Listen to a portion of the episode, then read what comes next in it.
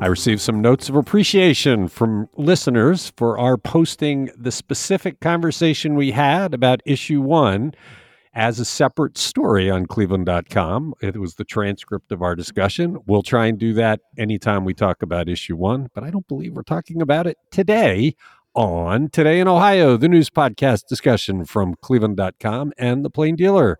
I'm Chris Quinn. I'm here with Lisa Garvin, Laura Johnston, and because it's Wednesday, Courtney Astolfi, and she has some City Hall stuff to talk about later on in the podcast. First up, who was behind the move to find out where school districts across the state got the money to sue the state for defunding public schools? Lisa, this feels a little bit big brothery and sinister to me. Maybe not. It feels a whole lot big brothery to me. But State Auditor Keith Faber, in a letter to Ohio school districts dated earlier this week, is asking how much these schools have spent to sue the state for defunding public schools. Faber said in the letter that it was requested by the legislature. Um, there is a lawsuit. It's called the Ed Choice Vouchers Hurt Ohio lawsuit. That was it's formally titled Columbus City Schools versus the State of Ohio. But 135 school districts are plaintiffs in this suit including Cleveland Heights and University Heights schools. So, school treasurers, they got the letter Monday. They have until this Friday to respond. Um, Faber said in the letter that he wants to gather information and provide greater transparency, but when asked, he had no further comment on the issue. The uh, executive director of the Ohio Coalition for Equity and adequacy of school funding, William Phillis, said he got a whole lot of calls from school treasurers about this. You know, they're wondering if they need to comply immediately. They don't really know, you know, whether they need to do this by Friday. Uh, he says Phillis contends that funds for lawsuits are legal expenditures, but he said the die is cast for the budget this year. And he said that Senator Matt Huffman will get his universal vouchers and the district will get what's left over. What what one, I don't think Faber has the ability to compel this. Faber has the ability to do audits, but I don't think he can send a letter and say, "Tell us this." But I, I take back what I said at the top of the podcast because this does have an issue one angle. This mm-hmm. is the legislature saying, "We are your lords and masters. How dare you challenge what we're doing? We're going to use intimidation tactics to frighten you."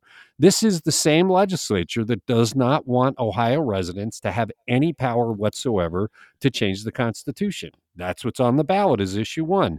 If that passes and you have to get signatures in every county in the state, it's never going to happen. And if you have to get a 60% vote, it's not going to happen. This is the same thing. They, they, they've decided they are going to dictate to Ohioans what's going to happen, regardless of popular opinion, regardless of what voters want. And how dare these school districts challenge the savaging of their money? Remember, the school funding system in the state was declared unconstitutional. The schools mm-hmm. all have a role here in fighting to make sure there's equitable education. That's what they're doing. Shame on Faber for for doing the bidding of the legislature on this. Well, and Phillis went even a step further. You talked about intimidation, and he said that this constitutes witness intimidation, which he says is a third degree felony. And honestly, he's giving them a really short deadline. He's saying, okay, by the end of this week, you got to have these figures. It's like, really? So there is a question. I mean, you know, these treasurers asked Phillis, do we have to comply? And he's like, I don't really know. So we'll have to see well, whether it, they can hold him to that. It is almost ex parte. You're you're going outside of the lawsuit situation to try and intimidate. It look, it's it's getting clearer and clearer that the Republican supermajorities created by gerrymandering is changing the whole way this state is governed and people are no longer in charge. It's every step these folks take is to reduce any chance of anybody questioning what they do. And Matt Huffman's the leader of it all. He's probably the most sinister politician we've seen in 20 years. You're listening to Today in Ohio. Nuclear plants without cooling towers? Laura, how can that be? What's the proposal for new energy production in Ohio?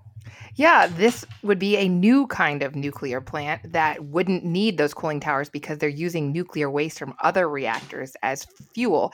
They're much smaller than what we're used to thinking about with Davis-Besse or the Perry nuclear plants, which, by the way, still operating, even though House Bill 6, that part of it has been repealed. And the FirstEnergy subsidiary said, well, they needed that $1.3 billion bailout in order to not close and go out of business. But anyway, so apparently there's still a nuclear market in Ohio. So much smaller. This would be enough to power 25,000 homes. That's 30 megawatts of power at full capacity.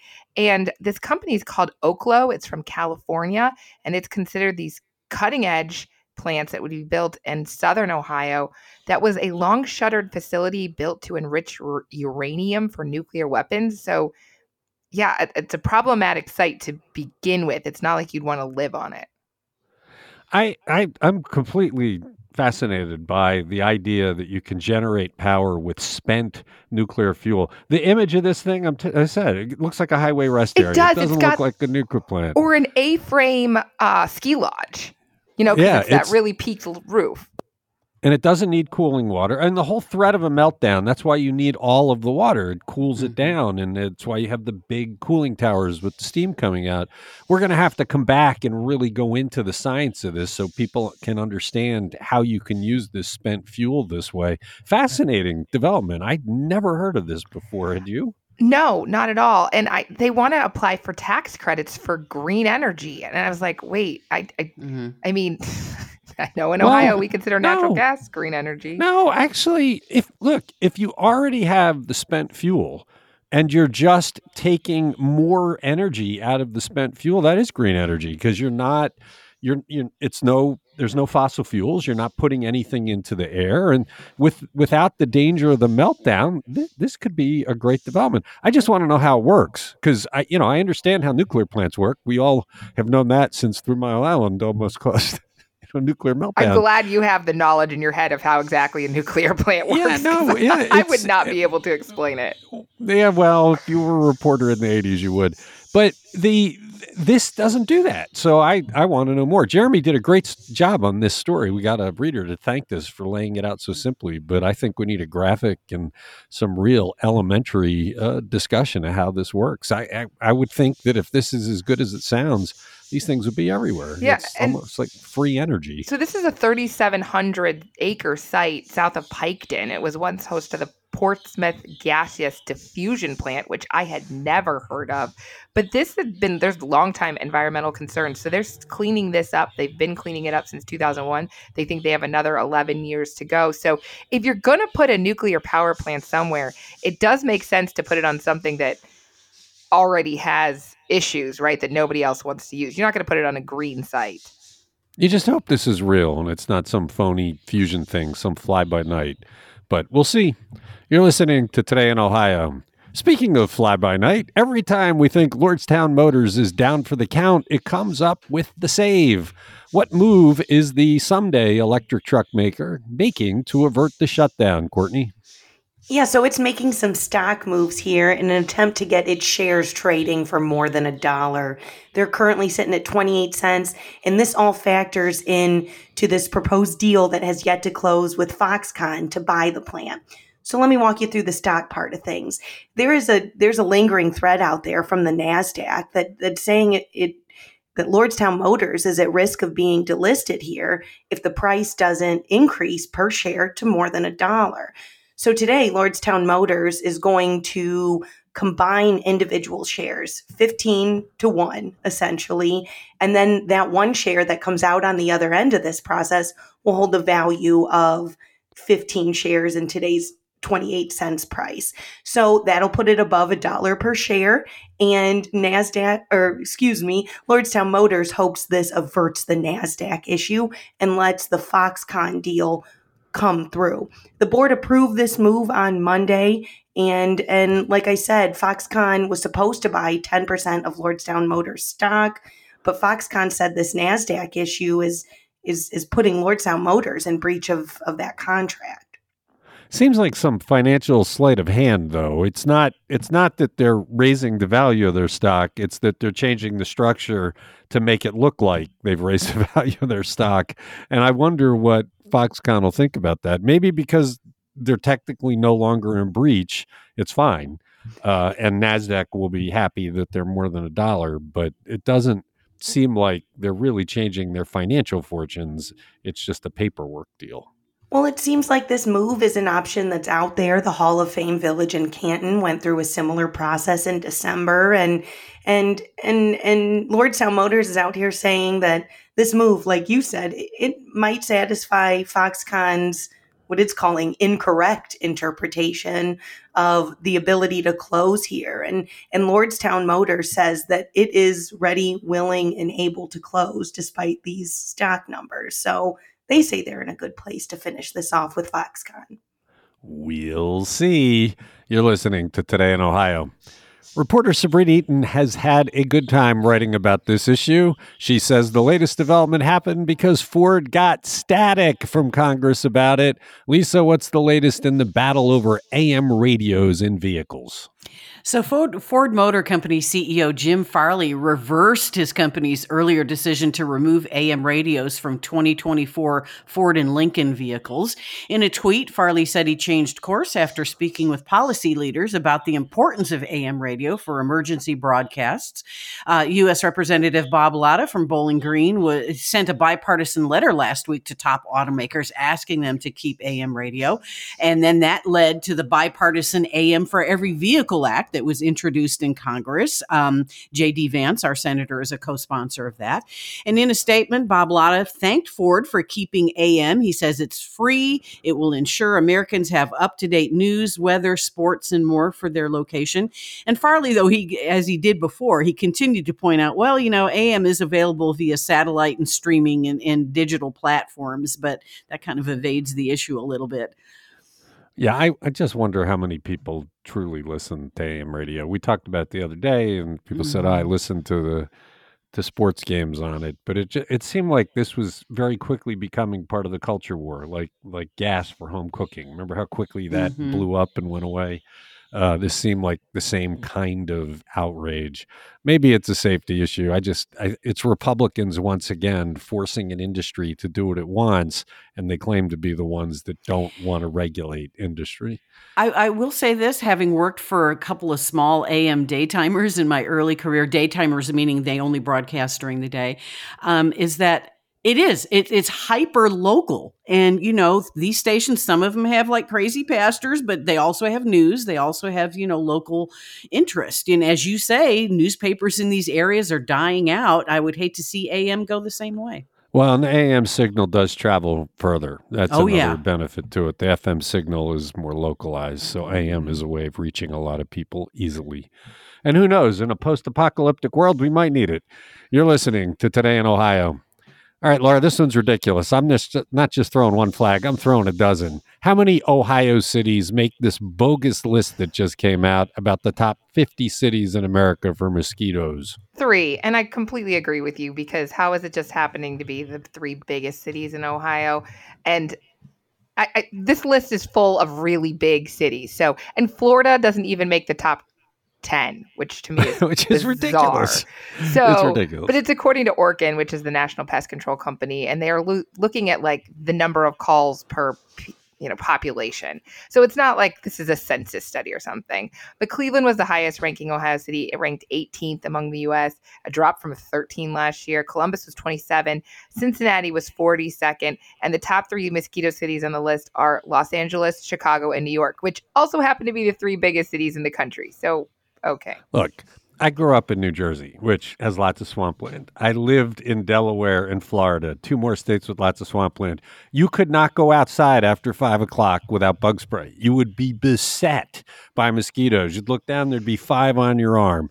Moving here, one of the most delightful aspects of living here is there aren't any. We got lots of things that eat them. You don't have the swampland. It, this it, to say Ohio ranks for mosquitoes is just ridiculous. Yeah, I I mean, unless I'm going camping, I and so you're sleeping outside. Uh, which yes, then definitely you need a bug spray. But I mean, other than a citronella candle once in a while, I I rarely put on bug spray, even to be out in the evening around my yard. Yeah, they're. I mean, they're out there. It's not like we don't have mosquitoes. It's how West Nile virus circulated. But in terms of degree, I, I mean, y- yes, you need to be careful at night, pretty much wherever you are.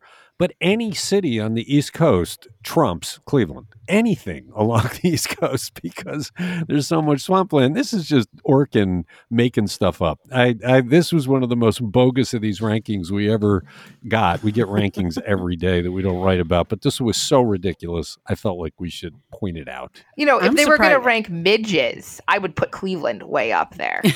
Go ahead, Lisa.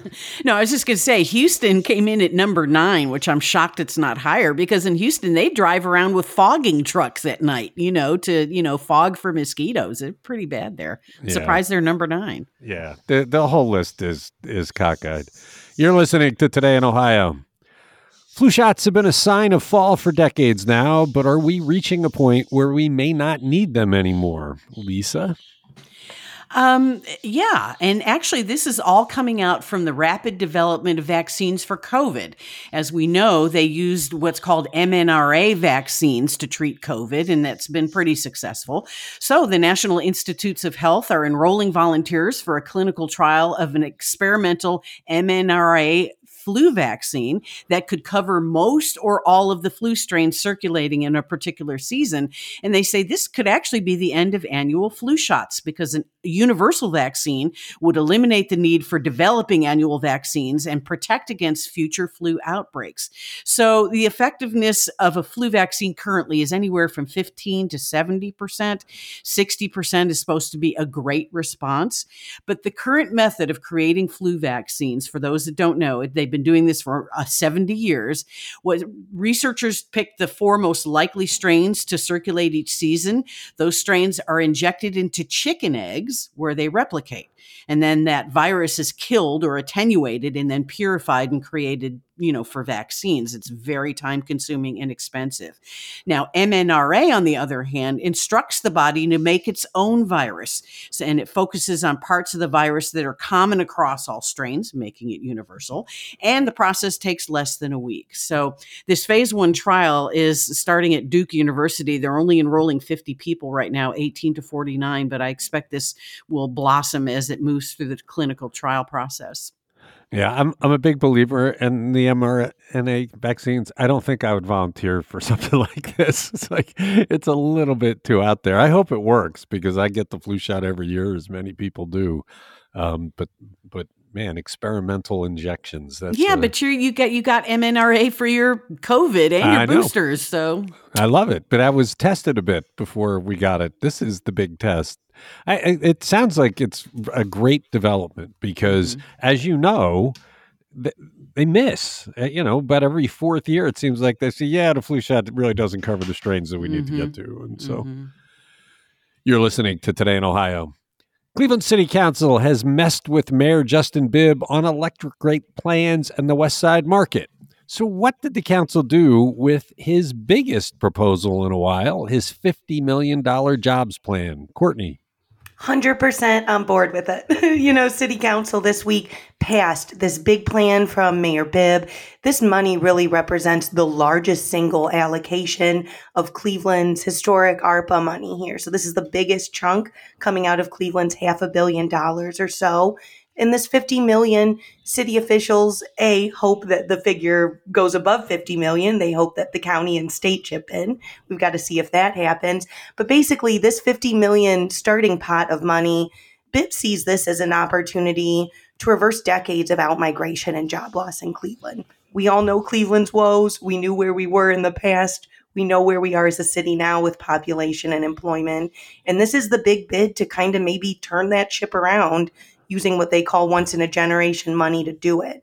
And council, like I said, is is on board with this plan. They they had some issues with some other pieces of this latest latest ARPA proposal, like you mentioned, the West Side Market. But this one's got everybody's full support. And I really liked the conversation and the comment from Councilman Mike Polensek this week. He's been on council since the 70s. He really provides that uh, long, long view of what's been going on at the city, and and he said this this fifty million dollar plan has essentially been in discussion for decades. "Quote: We watched one plant, one factory close after another, and we all kept asking, what was the game plan?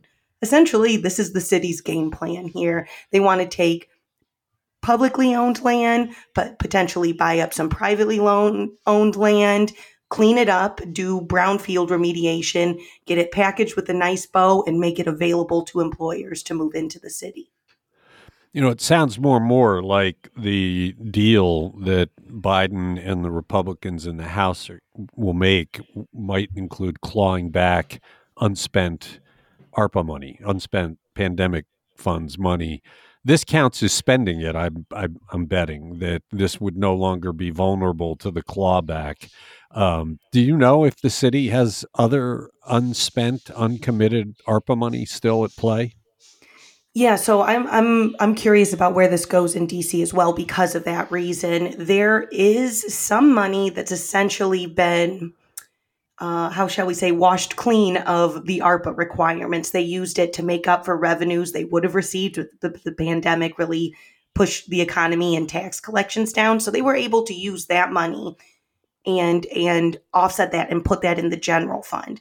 I believe, you know, I'm not sure what's happening in DC specifically, but I believe that money that's been put through that revenue recovery process and is just pure general fund money now. I'm assuming that's free, but but right. where they've been pulling different money from, it's been different for different projects. So I don't know what the figures are that could be potentially at risk there. Well, it's very foggy, but they keep talking about it. And every time I see it, I think, well, every government that has money left is going to rush to get it spent because nobody wants to send back millions of dollars that they were being careful about spending. We wanted our governments to be careful about this, unlike what the county government did here. But but by being slow, you could risk losing it. It sounds like again, it's very foggy, but uh, I would think committing the way they're doing or washing it the way you described would alleviate Cleveland from having to send it back. Interesting. We'll have to see how quickly they get this going. It's today in Ohio. Let's stick with the Bibb Council theme. Did Council do anything to block the mayor's plan to jumpstart lakefront development with the North Coast Authority? We've been talking a lot about lakefront development. Bibb had the idea to create an independent body to be charged with it. Yeah, again on Monday we saw council move through these proposals. So we did not have opposition that that stood in the way there. They're signed off on and the green light to move forward is done. So approved on Monday like you said was this ability to create the North Coast Development Authority. It would be a public-private agency that's really established to guide big lakefront projects and get them over the finish line there's a thought out there that all these plans that have come and gone over the years didn't have someone that could really shepherd and foster them through over the finish line. That's why we have all these unfinished lakefront plans. So this is, you know, local leaders' big bid to to make that happen finally. And, and what we also saw from council this week was some startup money for this agency. They okayed $3 million in federal aid, ARPA dollars to get this authority going, and they approved another $3 million for a proposed downtown lakefront connector, that land bridge idea we've been hearing about for years. So not only do we have this authority okayed by the city, we have some some seed money that can get it going. And the authority, it's important to know, they'd be empowered to raise hundreds of millions of dollars here in private capital, put together that with public grants and and hopefully carry out these these big projects. We should say that because I think there's still some confusion about this that in the latest iteration of these lakefront plans, we, we, don't have the closing of access to the highway. That was originally proposed. It got a lot of people on the west side nervous. When we talk about the land bridge, they're still talking about that, but it's without the cutting off of the shoreway, right? You know, Steve Litt's been following that well. He's laid out different options that they're considering. I'm not. I'm not sure where that part of the planning process yeah, I'm stands. Pretty, I'm pretty sure that's dropped off the face because it had so much opposition to it. We should make that clear. You're listening to Today in Ohio. Because of his presence in the Marvel universe, people were talking Tuesday about the surprise death of actor Ray Stevenson. For Clevelanders, though, Stevenson might be better known for playing one of Northeast Ohio's most notorious characters. Laura, what was that movie? That was to kill the Irishman in 2011, and he played Danny Green, the Irishman. So Green was killed in a car bomb in 1977, and obviously huge lore in Cleveland. Stevenson didn't spend any time in Cleveland during the production. The movie was shot in Detroit, but he did attend the premiere at the Cedar Lee Theater, and so he died Monday at 58. Yes, he was in the Marvel Universe in the three Thor films, an Oscar winning RRR, and an epic series on HBO called Rome. And I love what he told the plain dealer in 2011. He said, It's such an amazing tale from such an amazing period. It's a slice of Americana. Cars didn't get any bigger, lapels didn't get any bigger, the mustaches didn't get any bigger, and for that matter, the criminals didn't get any bigger. Yeah, I mean, that that bombing case is just one of the biggest stories out there. And they had tried to do in Green uh, before, but that was when it finally happened, and it was when they made it into a movie. I think a lot of people in Cleveland watched it, might be watching it again. Oh yeah, Yeah. it's a, it's a great movie, and it's a shame that it was shot in Detroit. Yeah. and you know where they showed where he because he got murdered right up the street from me at Brainard and uh, Cedar. Right. Uh, you know at the and i have doctors there at that it's a medical building. And th- there's actually somebody at one because there are lampposts set throughout the parking lot. And somebody at one point put a sticker on one of them right where he died and said long live the memory of danny green so I went back. I had some shamrock like beads, so I went and added it to the lamppost Oh, neat. too. Yeah, Neat. and I looked at old photos of the of the scene, and it's that is the exact spot where Grant, Danny Green died. Also, another story: my uh, uh, the former mayor of Lyndhurst. Uh, or the former police chief Rick Porrello wrote the book Yeah. "To Kill the Irishman" that the movie was based on. Yeah, Yeah, I was surprised. I didn't. I, I I'd heard about the the bombing and the murder, but I was surprised, Lisa. I think as you were to find out this really wasn't in Cleveland at all. It was way out where you described. So Mhm. interesting. Good, good good idea to go watch that movie again. You're listening to Today in Ohio. We left some time because Laura and Courtney live near the lakefront and they've been beset by an annoying problem the past few days. Go ahead, let her rip. The midges are back. This is like the annual start of summer. I mean, it's it's sure Memorial Day, but when the midges are back, you're like, that's it, because the lake is just warmed up enough that the larvae uh, hatch in the bottom of the lake, and then they emerge for a couple of days, and they drive everybody crazy. I went running on Saturday or Sunday, and I, I had them in my mouth. That like one went up my nose. They fly into your eyes. They are not Mm. harmful. They won't sting you, but they certainly are annoying while they're here. Like you said, it's a it's it's gross, but it's a happy sign of spring. I, I they keep getting caught in my hair and it's nasty, but you know, good weather's on the mm-hmm. way and we can jump in that water soon. Yeah, like they'll like perch on the screen and they seem to like the north side of my house and like you just like, you know, pluck it with your fingertip and they all go scattering. So do you have to mm. sweep them up? The, I mean, is it a big mess? Not any bigger mess than like the uh, yellow pollen that's all over my porch. So I don't know. It probably just gets mixed in all the detritus of all the tree droppings that happen. So no, I've never like they're not that big, right? They're pretty small. So once they fall, they probably just kind of look like dirt. You know what I hate about them? They don't move. They, you know, you you'll go to sit down. You think they'd fly away out of self preservation? They just they, they're there. They ain't going They're anywhere. they're not the smartest creatures. So the idea is like they come out of the lake, they got to mate really quick, and then And they die. die. And right. they'll then they hatch again in the fall. If you remember, like the famous uh, Cleveland baseball game with the Yankees about the midges. So they'll come back when the lake cools down again to that sixty degree temperature.